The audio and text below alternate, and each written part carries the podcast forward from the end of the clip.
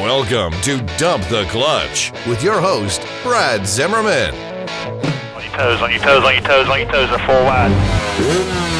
No, you ought to be my kid kicked your Am. I saying anything that's not true? I'm gonna bust his ass. Yes. For sure. We had a massive target on our back. There's your Nickelback concert.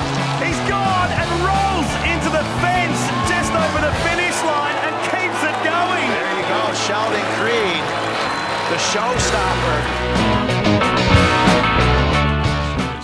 All right, so my, Mr. Verlati, tell me a bit about yourself. So, credentials, who you are, and how you got to North Carolina. got it. How I got to North Carolina. So it was a uh, an interesting trip here. So I'll take you way back. So my dad was a NASCAR inspector in like 70s and 80s. Yep. And uh, we had three. I've got two other brothers. My mom didn't want to raise all three of us every weekend on her own. So my dad basically like took me from age 10 to the racetrack every single weekend. Um, and age 15, I started working for him as an inspector. So uh, And this is in California. yeah, yeah, Yep. San Francisco. Yep. So, um, you know, growing up at the racetrack, hanging out with him, met a ton of people, and one of those guys I met was Steve O'Donnell. So right. that's ultimately how I got back here. Yeah. And so you started working at a very early age. Uh, your dad was that pretty much all your dad did his whole career, or So my dad. and that was the Winston West series? Yeah, so my dad had a couple different jobs. So he was a city of San Francisco water department truck driver. Uh-huh. And that job evidently is pretty easy because he was able to moonlight as a NASCAR inspector on the weekends. Right. So when he retired, he was there for 31 years and he was the Southwest Tour and Winston West uh, director of the series. Oh wow. So And what are some of your earliest NASCAR memories as a kid? Uh, you know, I've got a memory of going to the racetrack at like age eight with my grandfather, my father. We went to uh-huh. Riverside, like sitting in the truck in between the two of them. Uh-huh. Like, and my grandfather wasn't a race fan, uh, uh-huh. but it was kind of a guys' weekend, and you know, definitely one of the coolest memories there. Yeah. Uh, because I think you, I think you put a picture on social media once. It was, or no, it was in your office. It was you and Richard Petty, Yeah. Like yeah. old school Richard Petty. Yeah, so like uh, the Cup guys used to run some Winston West races. I mean, that's why the Winston West existed because when Cup would go back um, west, they didn't have enough cars. So the Winston West series was created to supplement Oh, the. Winston Cup series. Yep. So guys like Richard Petty and Bill Elliott, like they were out there on a regular basis. So I do have a picture of uh, my brother and I and the King from like, you know, I'd say I was probably nine years old. Yeah. Which was really cool. Yeah. Um, but but great memories there really growing up i mean uh, and when you think of the guys that came out of those series so um, kevin harvick for example like i i remember my dad and kevin's dad were friends so when kevin started driving late models and then tour cars like i was there for all of that uh, kurt busch's first time ever in a stock car he was in a southwest tour car um, i was an inspector. I was driving the pace Oh, car wow. and like you know kind of inside baseball lap one turn one he like got shuffled out and put it out of the park because there was no outside retaining wall. I think we were in like salt lake city utah. He put it out of the park. Yeah. i'm driving the pace car. I'm like 16 years old and, I, and i'm just thinking in my head like who is this dipshit that took over this super cool car? Like um, you know the car was good. It was proven in the series and he got an opportunity to drive it because of you know some kind of bad stuff but uh, we then became friends, and to this day, I think we're pretty good friends. Uh, and Oh, cool. things like that are just really have been special. And so, okay, so I wasn't thinking about this. So now, um, if you and your dad are crawling through the guts of a car, tell me about some of the things you found. So I don't know that I was ever a really great NASCAR inspector. I think So you were the best NASCAR inspector. uh, the teams really liked me. I'll put it that way. So, yeah, I mean, literally from age, uh, I got my first paycheck from NASCAR at 15, and I would pretty much do anything. So I'd go under the cars, I would search, and the old man taught me like certain things to look for. Like, all right, you know, the drive shaft has to have, you know, three different hoops to keep the drive shaft in. You want this to be metal. We're looking for aluminum here. And I just really had a checklist. So Okay. I went through the checklist in my head with my magnet underneath the car because I was the little guy that could go under there. Um, and uh, and got it done. Now, there is a it did happen to me. A crew chief got me. Um, you know, he was doing some sideways stuff under the car at Phoenix one day, and like I plain as day looked at it Yeah. and had no idea what I was looking at. It passed inspection. It failed post race inspection. Uh-huh. And the crew chief, who was a friend, pulled me aside and was like, "Dude, you're a dipshit." like it was there the entire time. Uh, but you know, uh, one of the cool things was you know being an over the wall inspector before there were pit road speeds. You know that was super cool. Mm-hmm. Yep. Um, once again, driving the pace car at places like um, Phoenix or uh, Pikes Peak.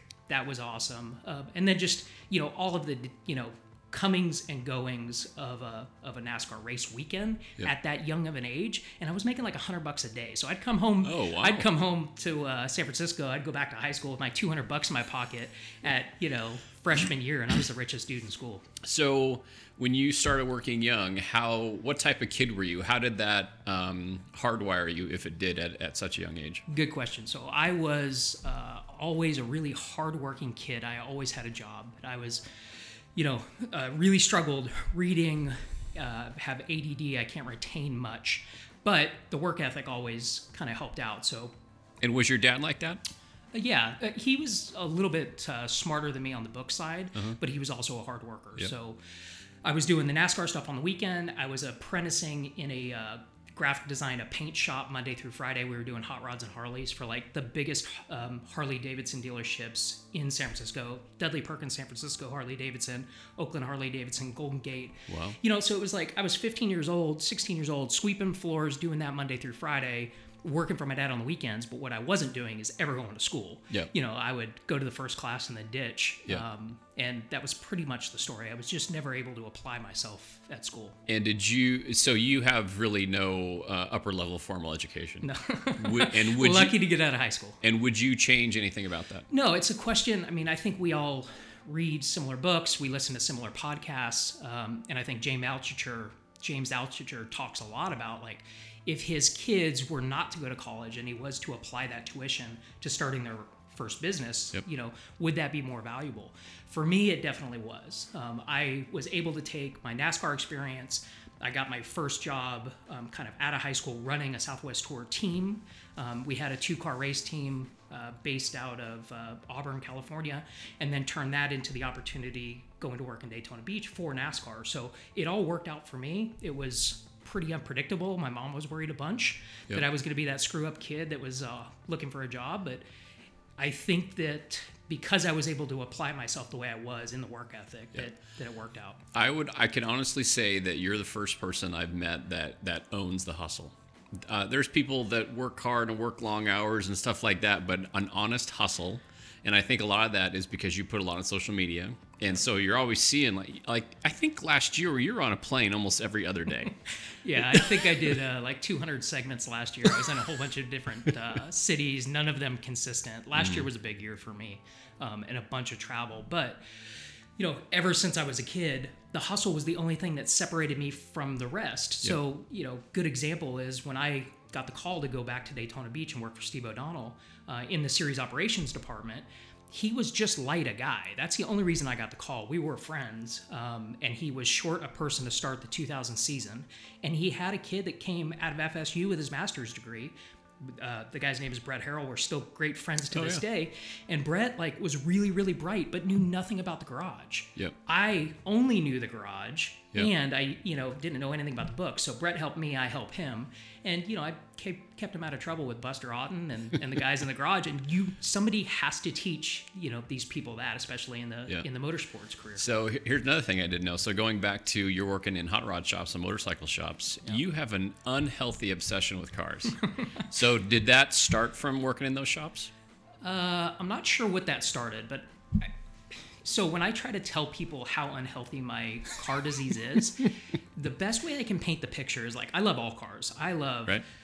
total, you know, POSs and, you know, high-end Bugattis. I love them all. And the extreme of that was I think you and I were working together uh, back in the day when I owned a smart car. Yep. I owned a Dodge Ram SRT 10 with the Viper motor. Yep. And an Audi um, A6 4.2 Quattro all at the same time.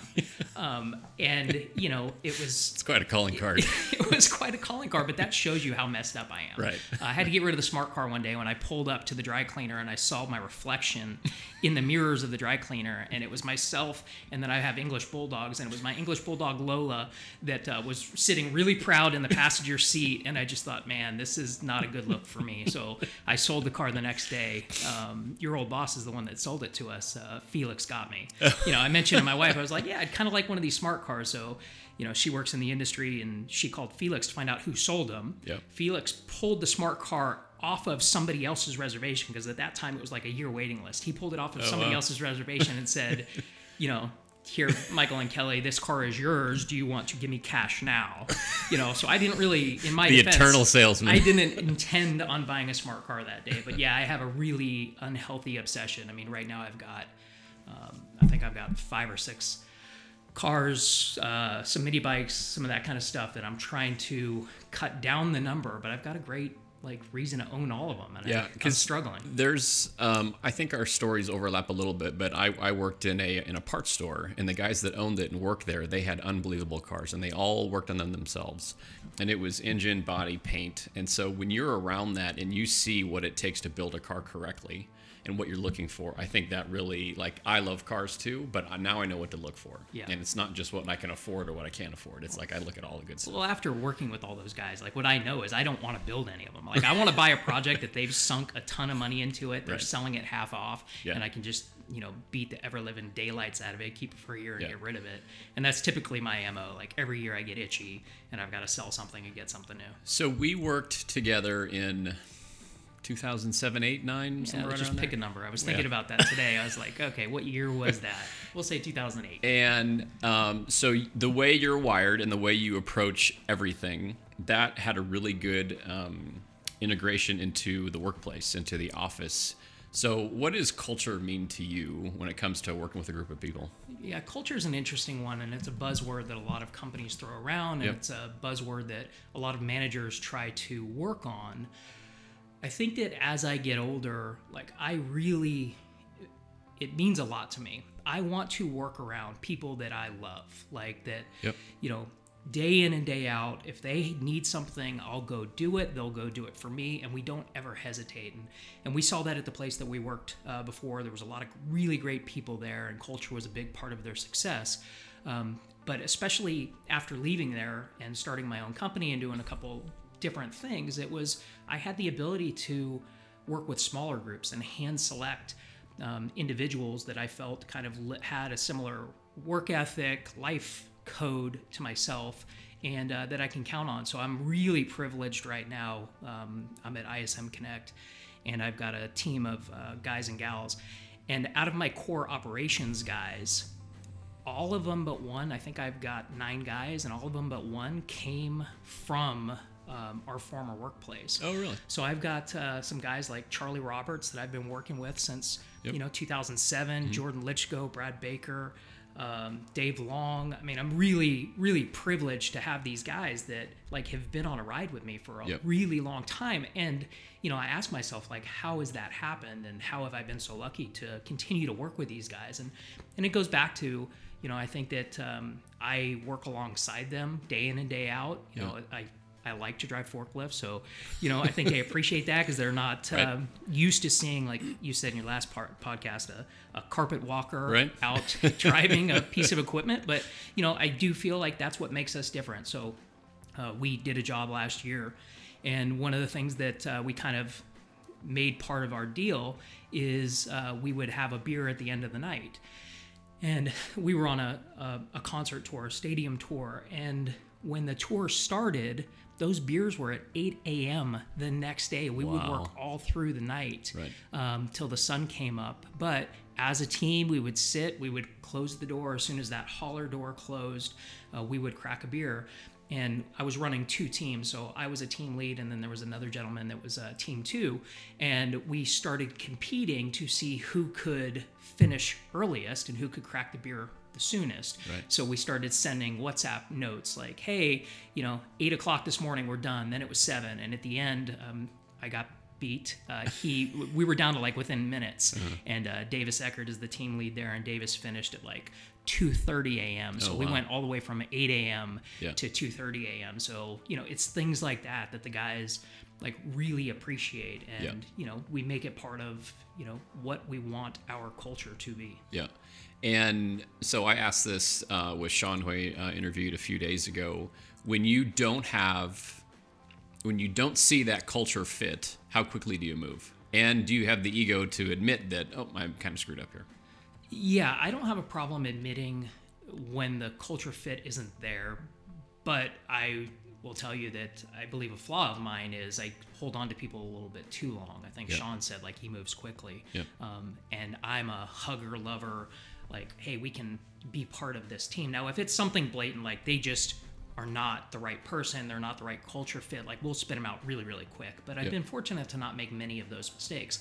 There's some people that just like aren't on the right seat on the bus and we can move them around and then there's others that just aren't right for the bus um, and trying to move as quickly as possible is something that i aspire to be able to do a better job moving Yeah. forward And how old are you now?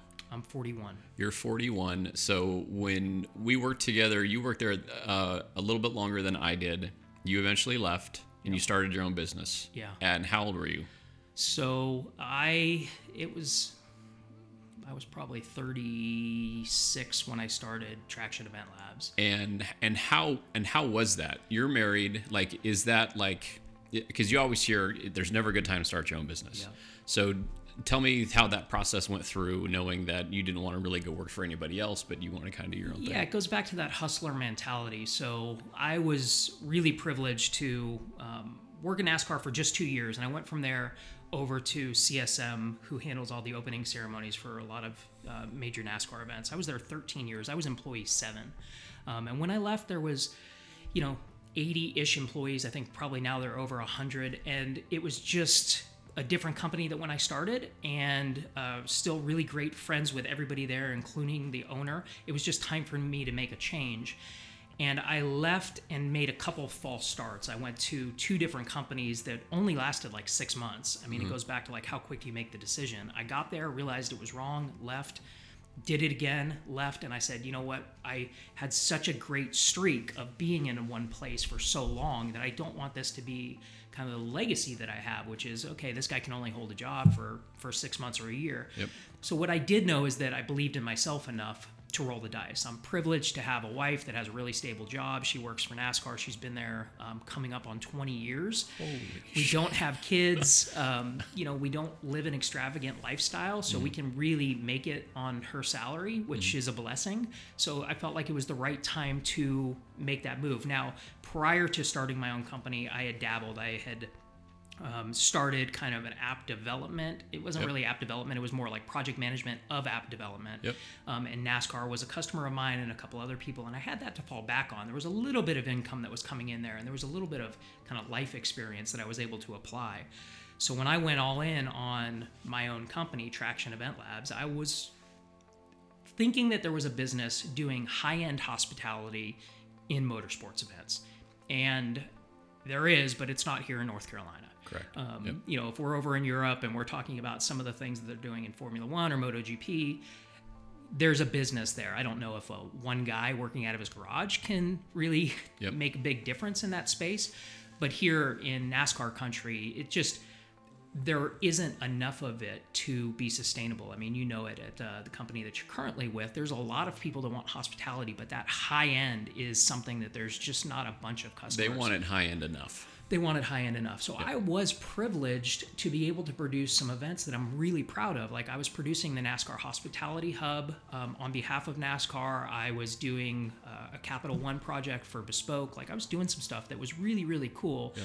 I had the opportunity to partner with a specialty equipment manufacturing company that built a custom hospitality trailer on my spec. And Wow. they owned it Yep. and we kind of rev shared it, but I didn't have to give them a commitment and I didn't have to give them any money up front. And then I was able to sell it on their behalf. So that for me was a huge blessing. But I got a year in and realized like it just wasn't it wasn't going to be what I wanted it to be. So then I had to diversify, and I did a couple of different um, hospitality events. I did more work with the NASCAR Fuel for Business Hub, um, or excuse me, NASCAR Fuel for Business Council. They hired me to be kind of a content creator. I brought Kim Kuhn around. She was the Yep. um, NASCAR Fuel for Business insider, and we created content and really blessed for them. I mean, if it wasn't for Sco- Scott and Lou Garati, like that was a major part of my revenue through you know at least uh, 2016 Yep. i then turned that into an opportunity um, with ism connect where they didn't know anybody in the garage. They were new to the sport. They had made a commitment to travel to every ISC race, and they didn't have. They had four employees in their company, and they didn't have anybody that knew anything about operations. And I was the only person they knew in the garage.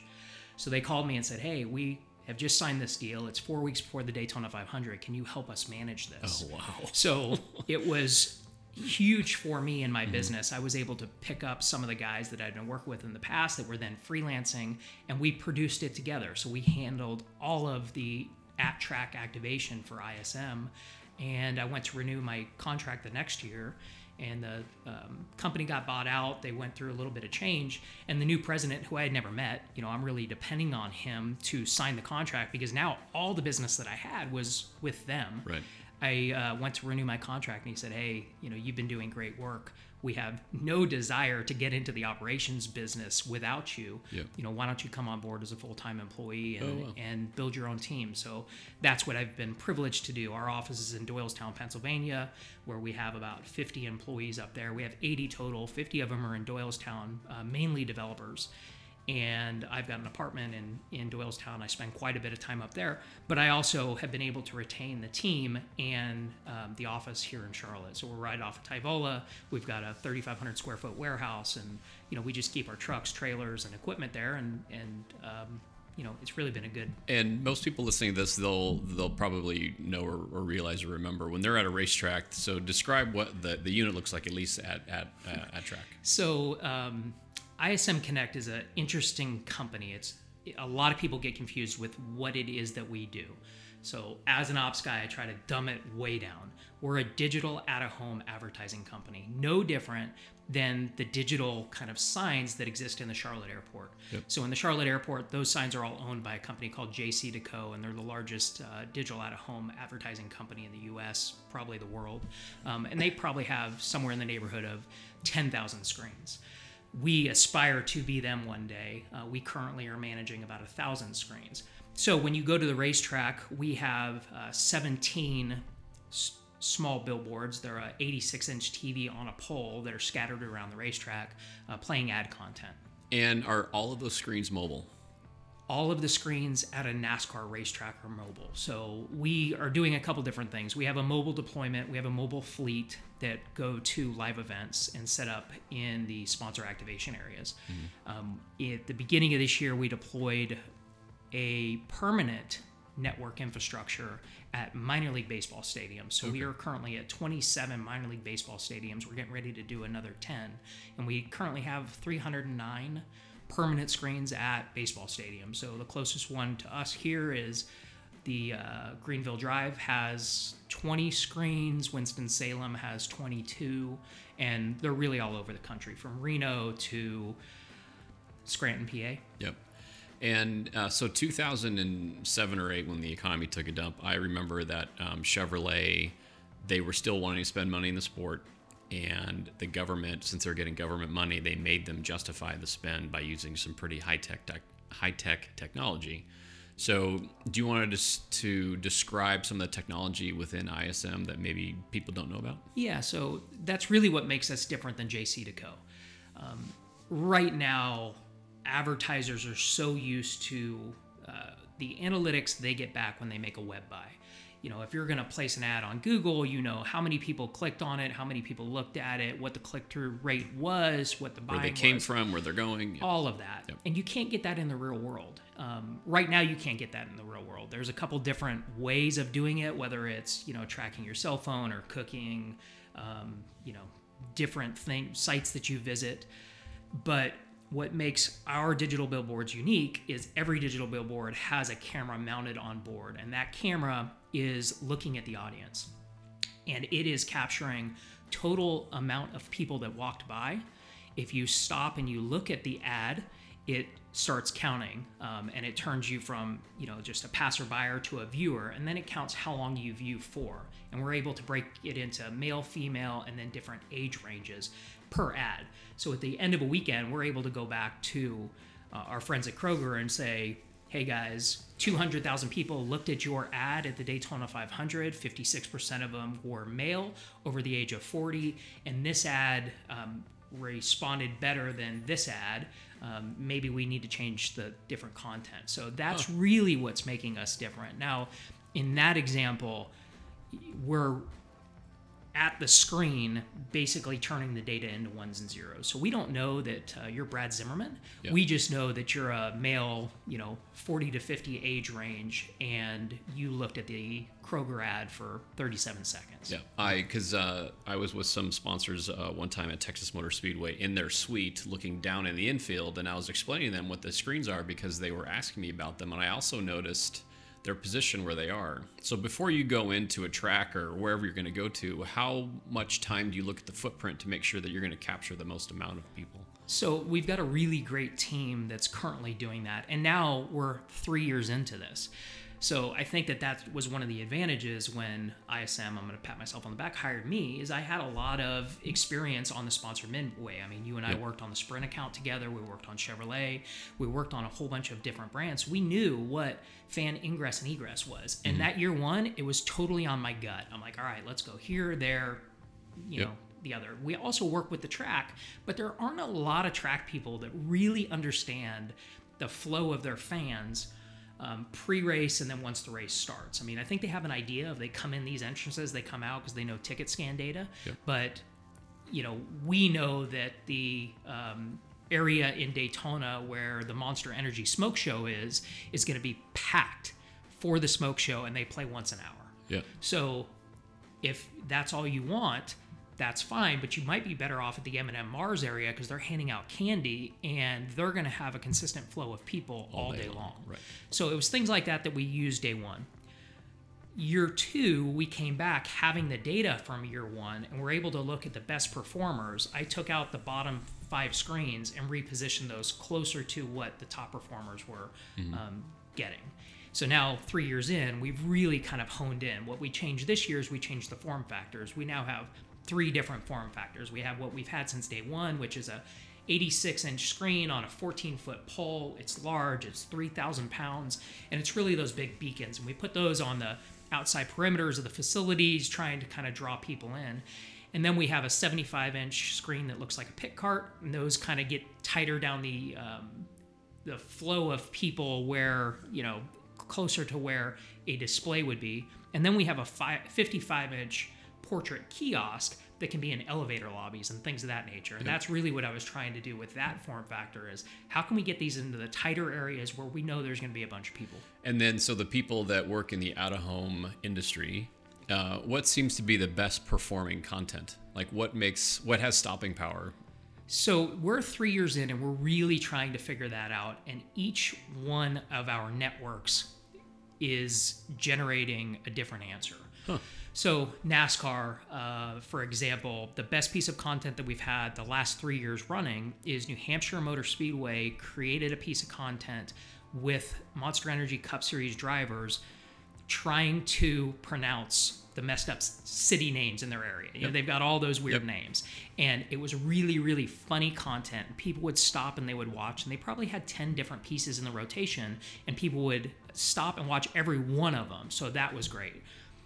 Baseball's a little bit different. So we're typically in the concession area, we're on the outskirts. You're at a baseball game for a lot longer. Therefore, the longer pieces of content aren't doing as well. It's more like stats, um, did you know, big infographics, things like that are doing well. And then we also have a network that we've just deployed at Terrible Herbst gas stations in the Las Vegas area. So that's 105 gas stations in Las Vegas where these screens are and those you know are more like kind of when you're at the gas pump what are you looking at? So it's big flashy um, short piece of content promoting coca-cola or m&m mars or things like that. Um, we're getting ready to do a trial with a, a show in vegas and i'm interested to see what kind of content they create to draw in those eyeballs because that's a different audience. And what about, are, do you have any screens in amusement parks? So we don't yet. We have two screens, which was the, really the first deployment that the uh, first company created at the Greensboro Science Center, um, which is just up the road, and those are doing pretty well. But but the Greensboro Science Center and ISM haven't spent a ton of energy trying to figure out content there because it was only two screens, Yep. and we were growing so fast that you know the the latest greatest shiny toy gets all the energy. So Yeah. when I first joined the company, it was NASCAR. That's all we really worked on. Then we went from there to the music tour. We went from the music tour to baseball, and now we're on this uh, gas station network because they've given us a commitment to do a thousand screens over the next six months. Oh, so wow. because of that, you know, we're always just in constant kind of rush mode to figure out how to make those networks work. And what is the long term play? Is it to get into like high density cities and things like that? yeah, high density cities. I don't know if uh, there is a future where we potentially license our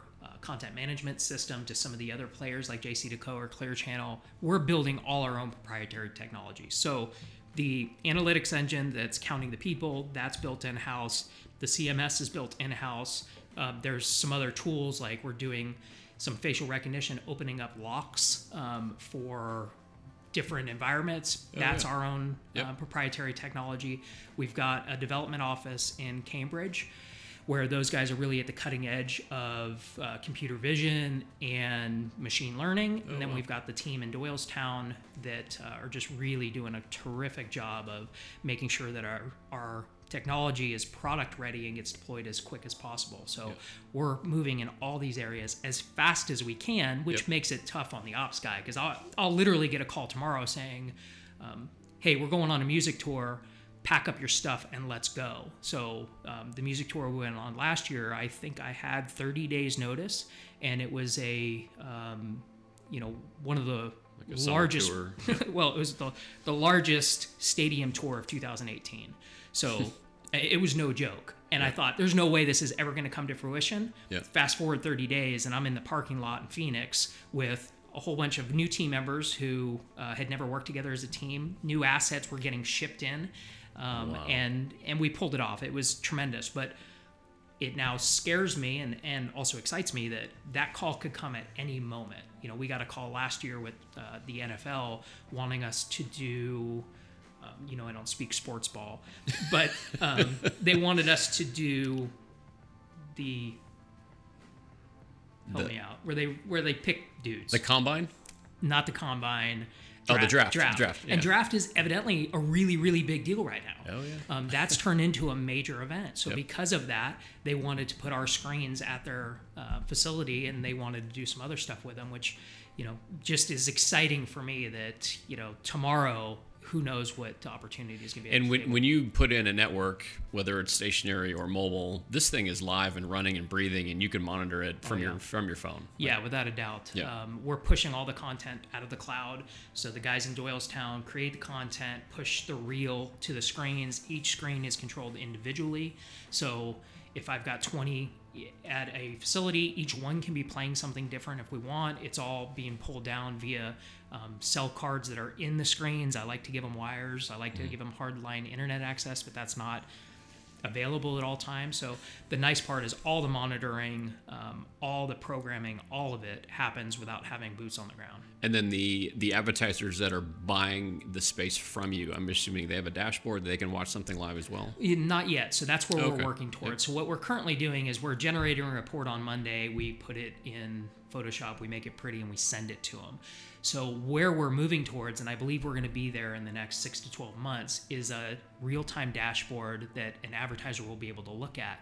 The other thing they'll be able to do is move money from one network to the next, depending on performance.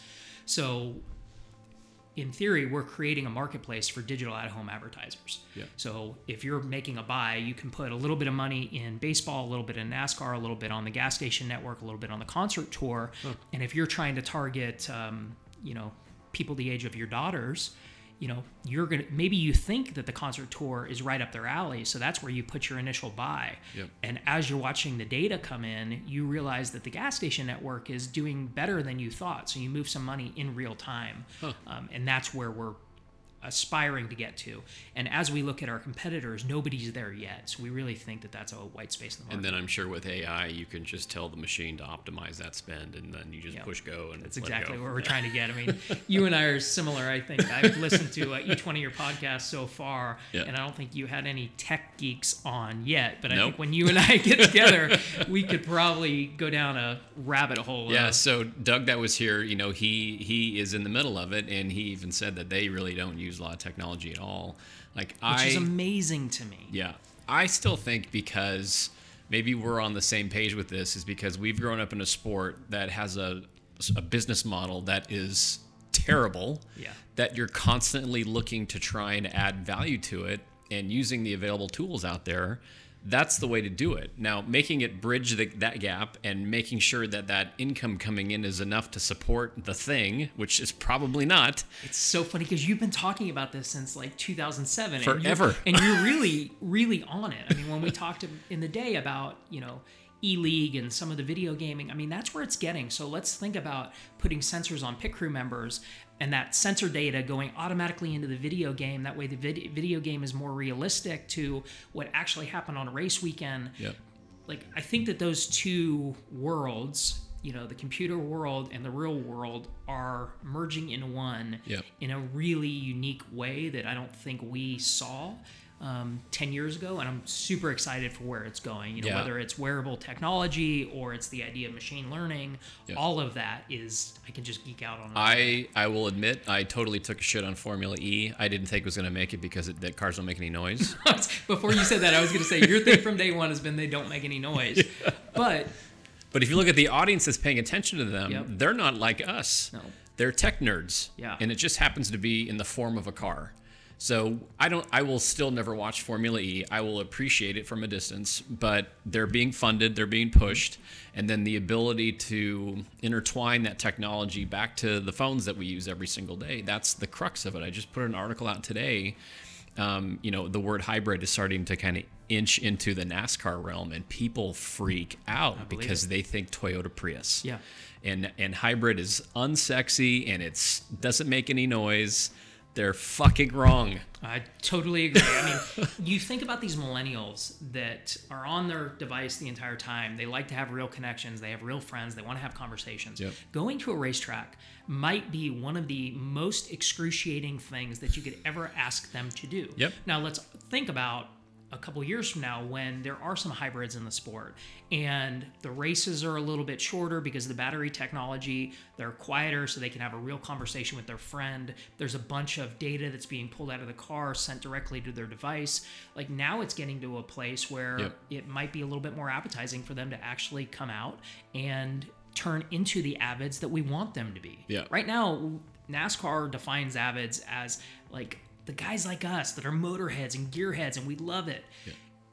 But there's not a ton of those growing up these days you know? I don't know if your daughters like are excited about cars. I mean i think i heard on one of your podcasts that you know shelby did, like you could give her money to go to a race but that's it. Yep. but i bet if it was a music festival or a food festival i don't know. It's it's more the idea of an experience Yep. that we all want to be a part of i mean i get excited about going to more things like that Long Beach Grand Prix, I still think has the best blueprint out there for, for motorsports. without a doubt Yeah. i you know was able to work on the indycar program for a couple years go to the long beach grand prix i didn't know anything about it you know growing up a stock car kid on the west coast i just never paid attention to long beach grand prix Yeah. get out there and it's the race cars on the track are one thing and it's it's huge but it's everything else i mean it's the trophy trucks that they run it's the car shows it's the drifting. it's the drifting. You know, our friend uh, Mark Burnett at M uh, D Extreme is doing the stunt show out there in the parking lot.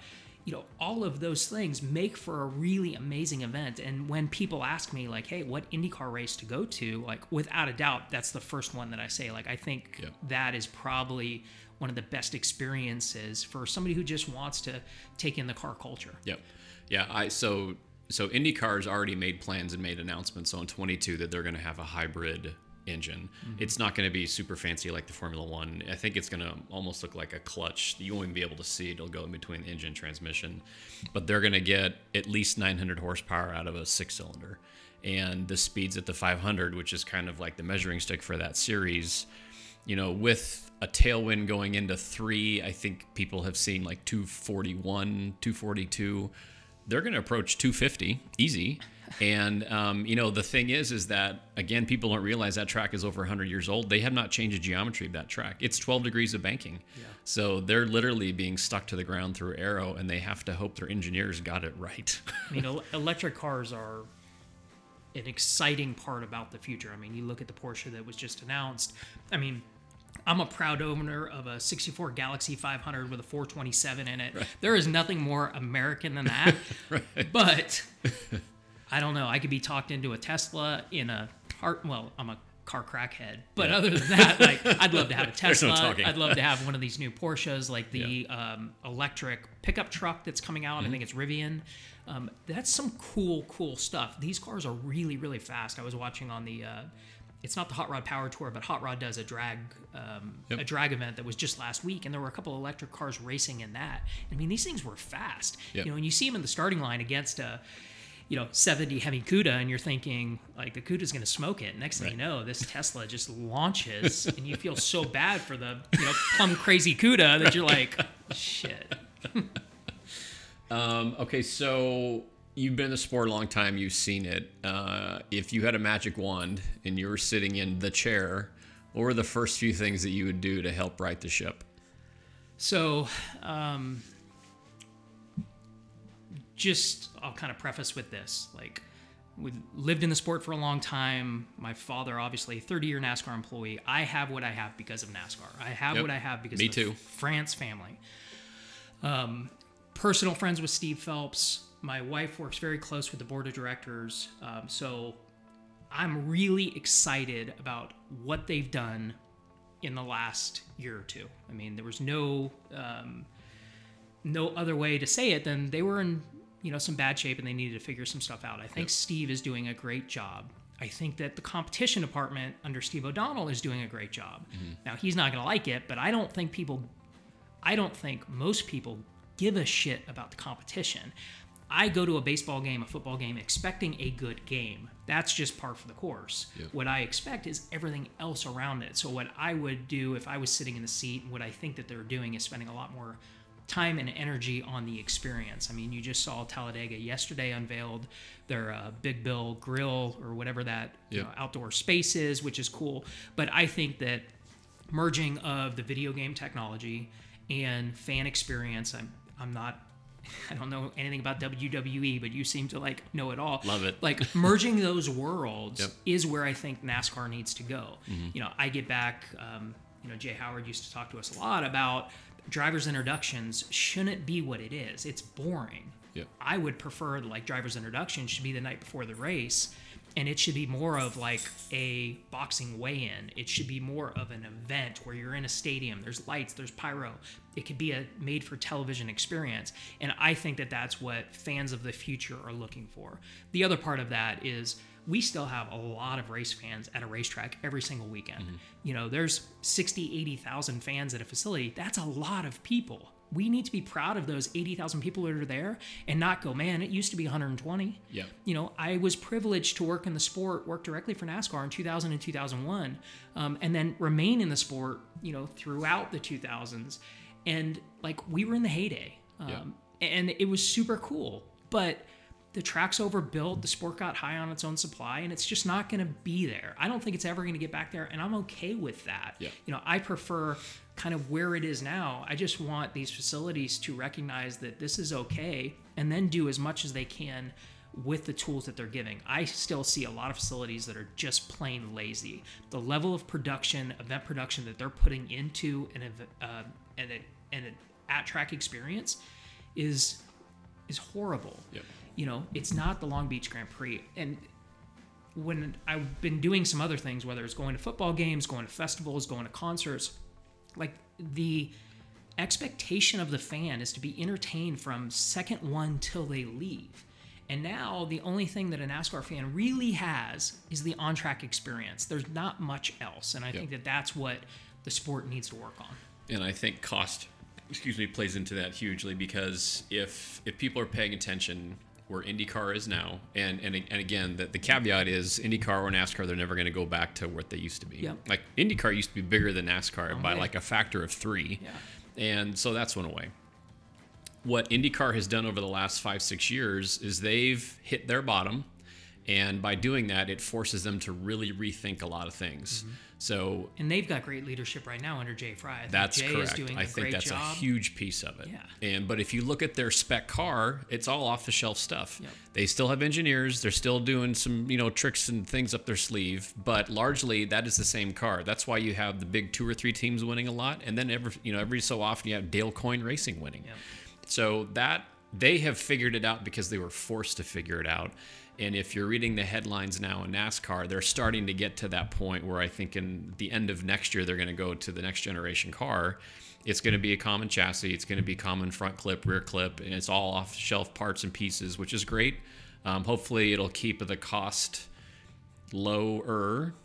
Um, the negative, there's probably going to be a lot of people out of a job, Mm-hmm. which I think this might be a conversation with me and you off to the side about like, because that's going to be a white space. There's going to be a lot of talented people Yeah, there's a lot of talented people, but looking for work. especially in this area because people in this area have have gotten accustomed to a lifestyle Yeah. that was totally dependent on the sport. Yep. You know, you have um, back office people, pit crew members, whatever it is, making a hundred thousand plus a year, living on Lake Norman, driving the boat, driving the new Tahoe. Like they've got all this stuff, and if NASCAR makes a decision to you know go to kind of the winter heat model where they come in for breaks they do five minute breaks where you can change tires and put gas in the car and make Yep. some adjustments now you don't need all those pit crew members Your two hundred thousand dollar tire changer. yeah yeah now you're in deep trouble and Right. if that's all you've done for the last 10 years and like we talk about you know you also haven't created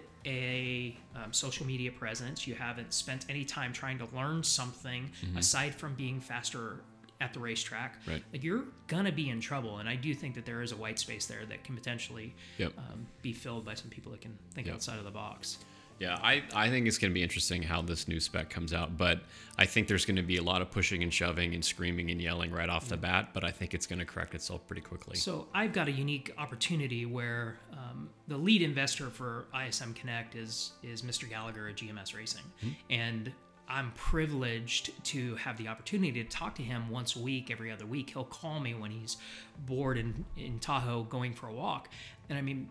Mr. Gallagher has built three billion dollar businesses in his life, and you know the race team was a passion project of his, and he's able to share with me kind of the finances around it. I mean, it's one thing at the cup level. I mean, what you showed me at Ganassi a year ago when we took a tour there was mind blowing to me. But also seeing the money that these Xfinity guys and truck teams are are spending is really, really out of control.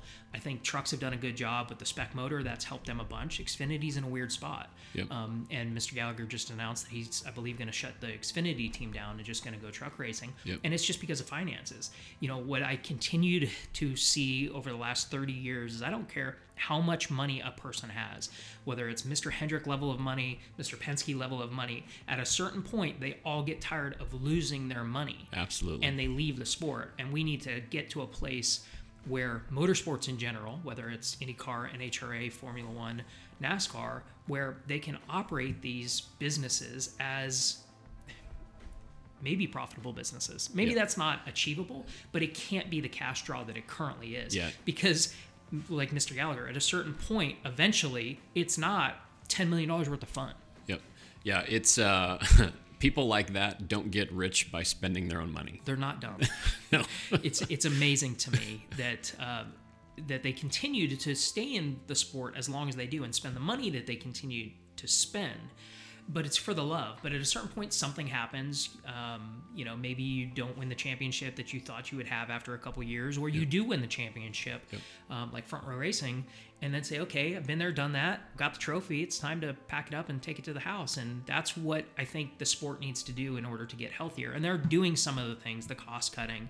You know, you see it with driver salaries right now. I mean, the driver salaries, the William Byrons of the world, are are probably making a fair wage. I don't know what, he makes Compared to being you, but he's probably making a fair wage for what he does. Mm-hmm. Um, and when you look at the the generation of the Dale Juniors and the Tony Stewarts of the world, I mean, they were making stupid, stupid money. Now they're putting their lives at risk, and I don't want to discount that in any way.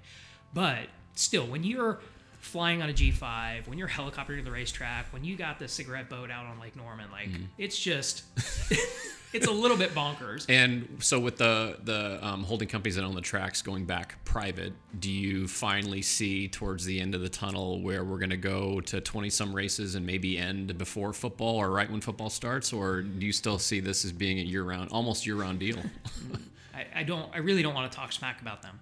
I don't think that they have the courage to do what it takes to really get it right. There's still so much money involved, see- so much TV money, Yeah. so much greed that everybody wants the biggest cake possible. That I don't know that they'll do that. If it was me, yeah, let's go to Yeah. 20 races a year. Let's not go to any facility twice. Let's stop before football season. Let's get this sport right sized.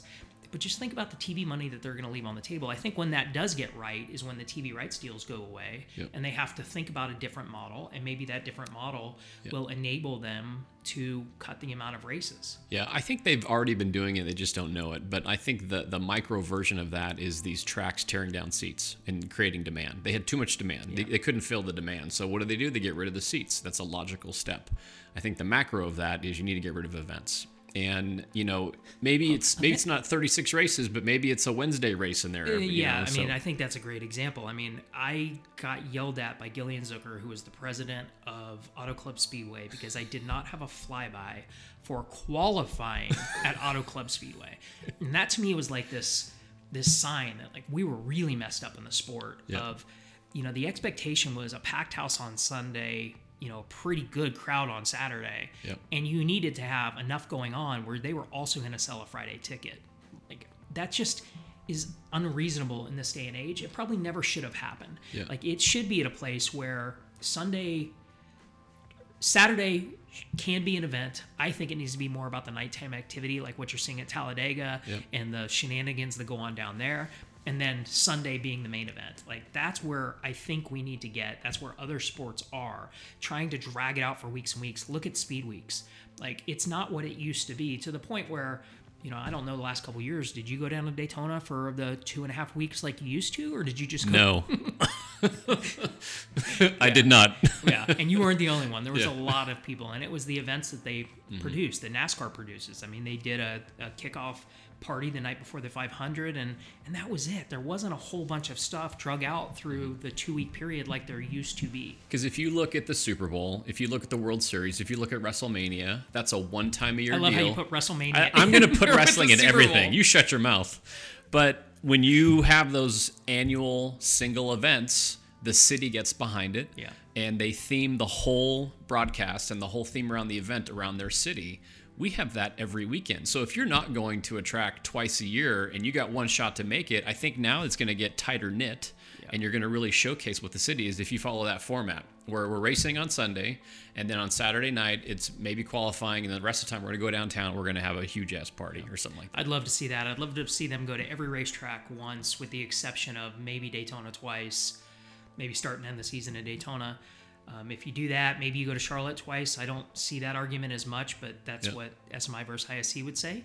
Uh, but I would like to see the All Star race, the Winston move. I think that Yep. having an event that each one of these cities can bid on, like the Super Bowl, Yep. that will create some new cash in the market that'll Mm-hmm. get these facilities to continue to upgrade what they're doing give everybody an incentive for stepping up i think is needed Yep. that's not doesn't currently take place in the sport you know we saw it with um, the NASCAR Sprint Pit Crew Challenge. You know that was an event that was the week before, uh, a couple days before the Winston, the week of the Winston, and trying to get the city involved. Like they didn't really have a reason to do it.